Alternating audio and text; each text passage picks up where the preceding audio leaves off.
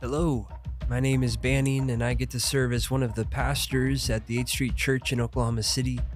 And I want to welcome you to this week in the way of Jesus here in the third week in the season of Lent. Lent is a season of confession and repentance. We confess, which means to tell the truth about who we are and about who God is. And in that telling of the truth, we notice the difference between what we've said about ourselves and what we've said about God. In that space, we are invited then to turn, to repent toward the God we see in the person of Jesus. Another way we might say that is this Well, we look to Jesus on the cross, the clearest image of the invisible God. We look at ourselves the ones who crucified him, and we confess the difference. While these practices of confession and repentance are integral to the season of Lent, a helpful practice precedes them. So, this week, in the way of Jesus, we invite you to the practice of fasting. Kingdom is coming. We are praying for it.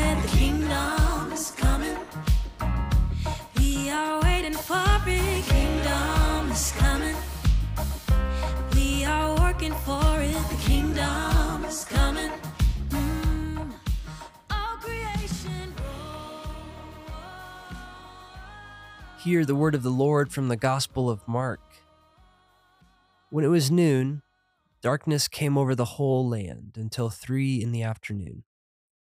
At three o'clock, Jesus cried out with a loud voice, Eloi, Eloi, lema sabachthani, which means, My God, my God, why have you forsaken me? When some of the bystanders heard it, they said, Listen, he is calling for Elijah. And someone ran, filled a sponge with sour wine, put it on a stick, and gave it to him to drink, saying, Wait, let us see whether Elijah will come to take him down. Then Jesus gave a loud cry and breathed his last. And the curtain of the temple was torn in two from top to bottom. Now, when the centurion who stood facing him saw that in this way he breathed his last, he said, Truly, this man was God's son. This is the word of God for us, the people of God. Thanks be to God. Blessed are the ones who do not bury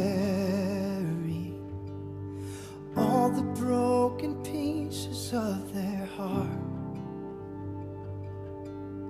Blessed are the tears of all the weary, pouring like a sky falling stars.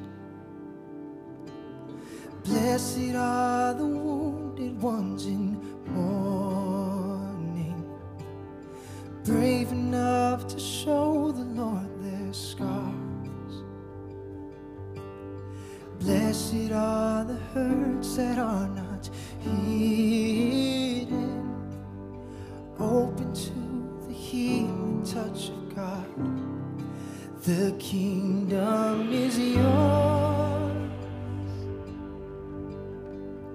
The kingdom is yours.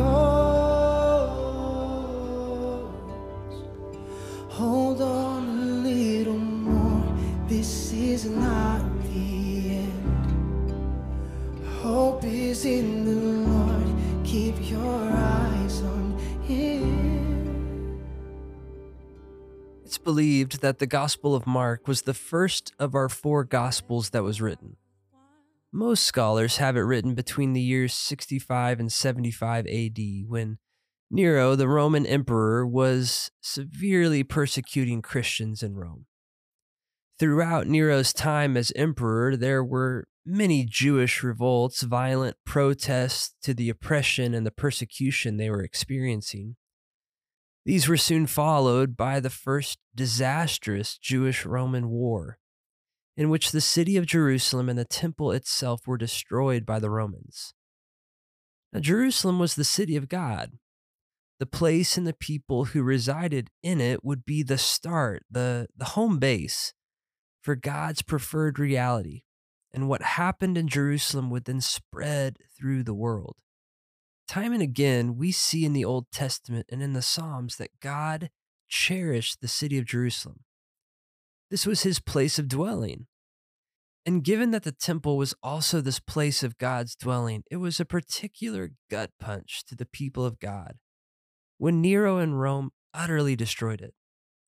There's no doubt that these words of Jesus on the cross came across the lips of those who experienced this reality. My God, my God, why have you forsaken me?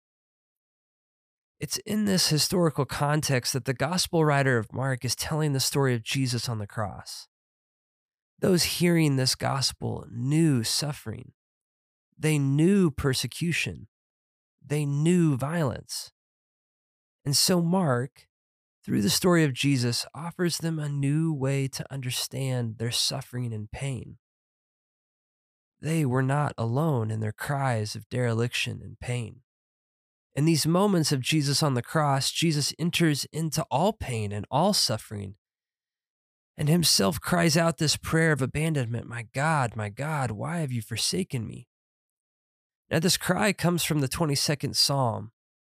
This is not a new prayer or a new cry from Jesus, but an old one, one that has been prayed, cried out by the community of faith for generations. Jesus isn't the first to pray this prayer, and we know too well that Jesus certainly isn't the last to pray this prayer. My God, where are you? Why are you far from me? And while we could get into quite a few conversations around just that question, it seems that the gospel writer of Mark's had, had an intention with writing these stories in the way that he did and in the circumstances that he did. What does it say of a God who gets found crucified on a cross? And what does it say of my assumptions of who I think God is or should blessed are the ones who walk in kindness, even in the face of great abuse. And blessed are the deeds that go unnoticed, serving with unguarded Our assumptions of what it means to be God or who this God is are turned on their head when Jesus cries this cry of dereliction. Our inclination is to sidebar with Jesus and offer him some pointers. Look, Jesus, here's, here's the thing you're the Messiah, the one who has come to save us. I'm not sure you can accomplish that in the current position you find yourself in. I don't know if you know this, but kings don't suffer they impose suffering on their enemies. And kings aren't rejected or abandoned. They're surrounded by the lifestyle of the rich and the famous. They can get away with just about anything. And gods don't suffer. That I'm pretty sure that's part of what it means to be God. And gods certainly aren't killed, murdered, and crucified. That's part of the benefit package of being God. But the cross tells a different story. The cross, in all of its darkness and horror, is a revolutionary revelation of what it means to be God and the surprising way God is working to save the world. In Lent, we invite folks to look at themselves, to look at Jesus and confess the difference.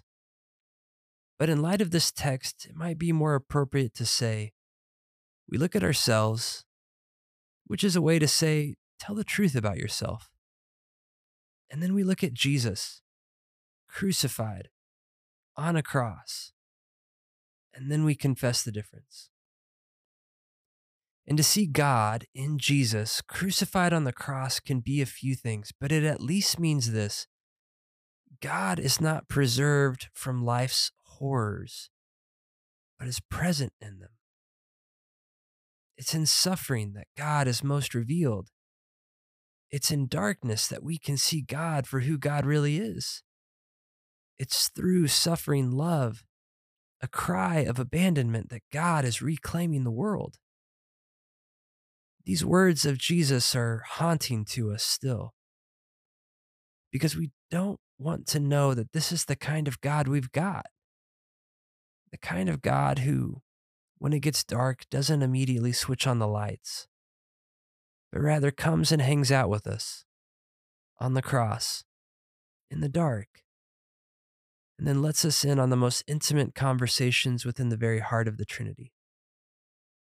This kind of God knows your suffering. This kind of God knows your feelings of abandonment because this kind of God can be found in those places. Whenever you lost a job or you felt God forsaken, God is there. If you've lost a loved one, God is there.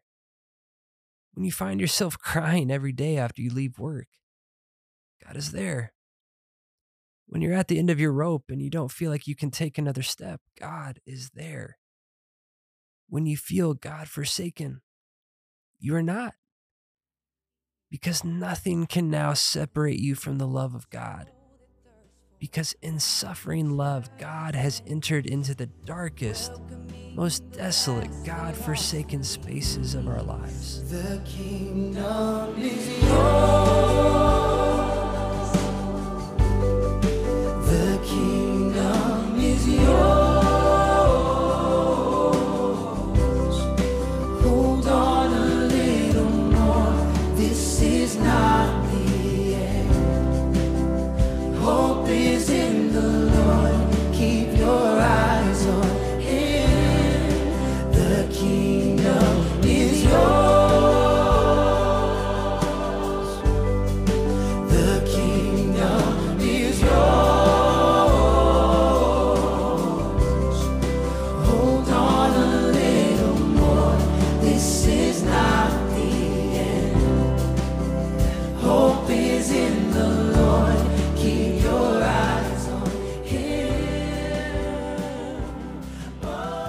This week in the way of Jesus, we invite you to the practice of fasting. Throughout this Lenten season, we have turned to this as our practice, in part because we need the encouragement to continue our fasting, and because the practice of fasting for spiritual purposes can be foreign to us. When we fast, we say no to a particular thing or activity so that we can open ourselves up to God. In the relinquishing of something, we find that we have the space, metaphorically and sometimes literally, to focus on God, to be in conversation with God. And so this week, whatever it is that you choose to fast, screens, sugar, social media, whatever it is, use that space to pay attention to God. Specifically, the God revealed in Jesus crying this prayer of abandonment and dereliction My God, my God, why have you forsaken me? If Lent invites us to this rhythm of confession and repentance, a turning away from something and a turning toward God, then fasting gives us the first step, the space that allows you to pay attention to just what God you are turning toward and what God you are confessing the difference with. are the ones who suffer violence and still have strength to love their enemy. Friends, thank you for joining us this week in the way of Jesus. My prayer for you in these Lenten days is that you may know the God revealed on the cross, and that the God of the cross might be revealed in you. Grace and peace, my friends.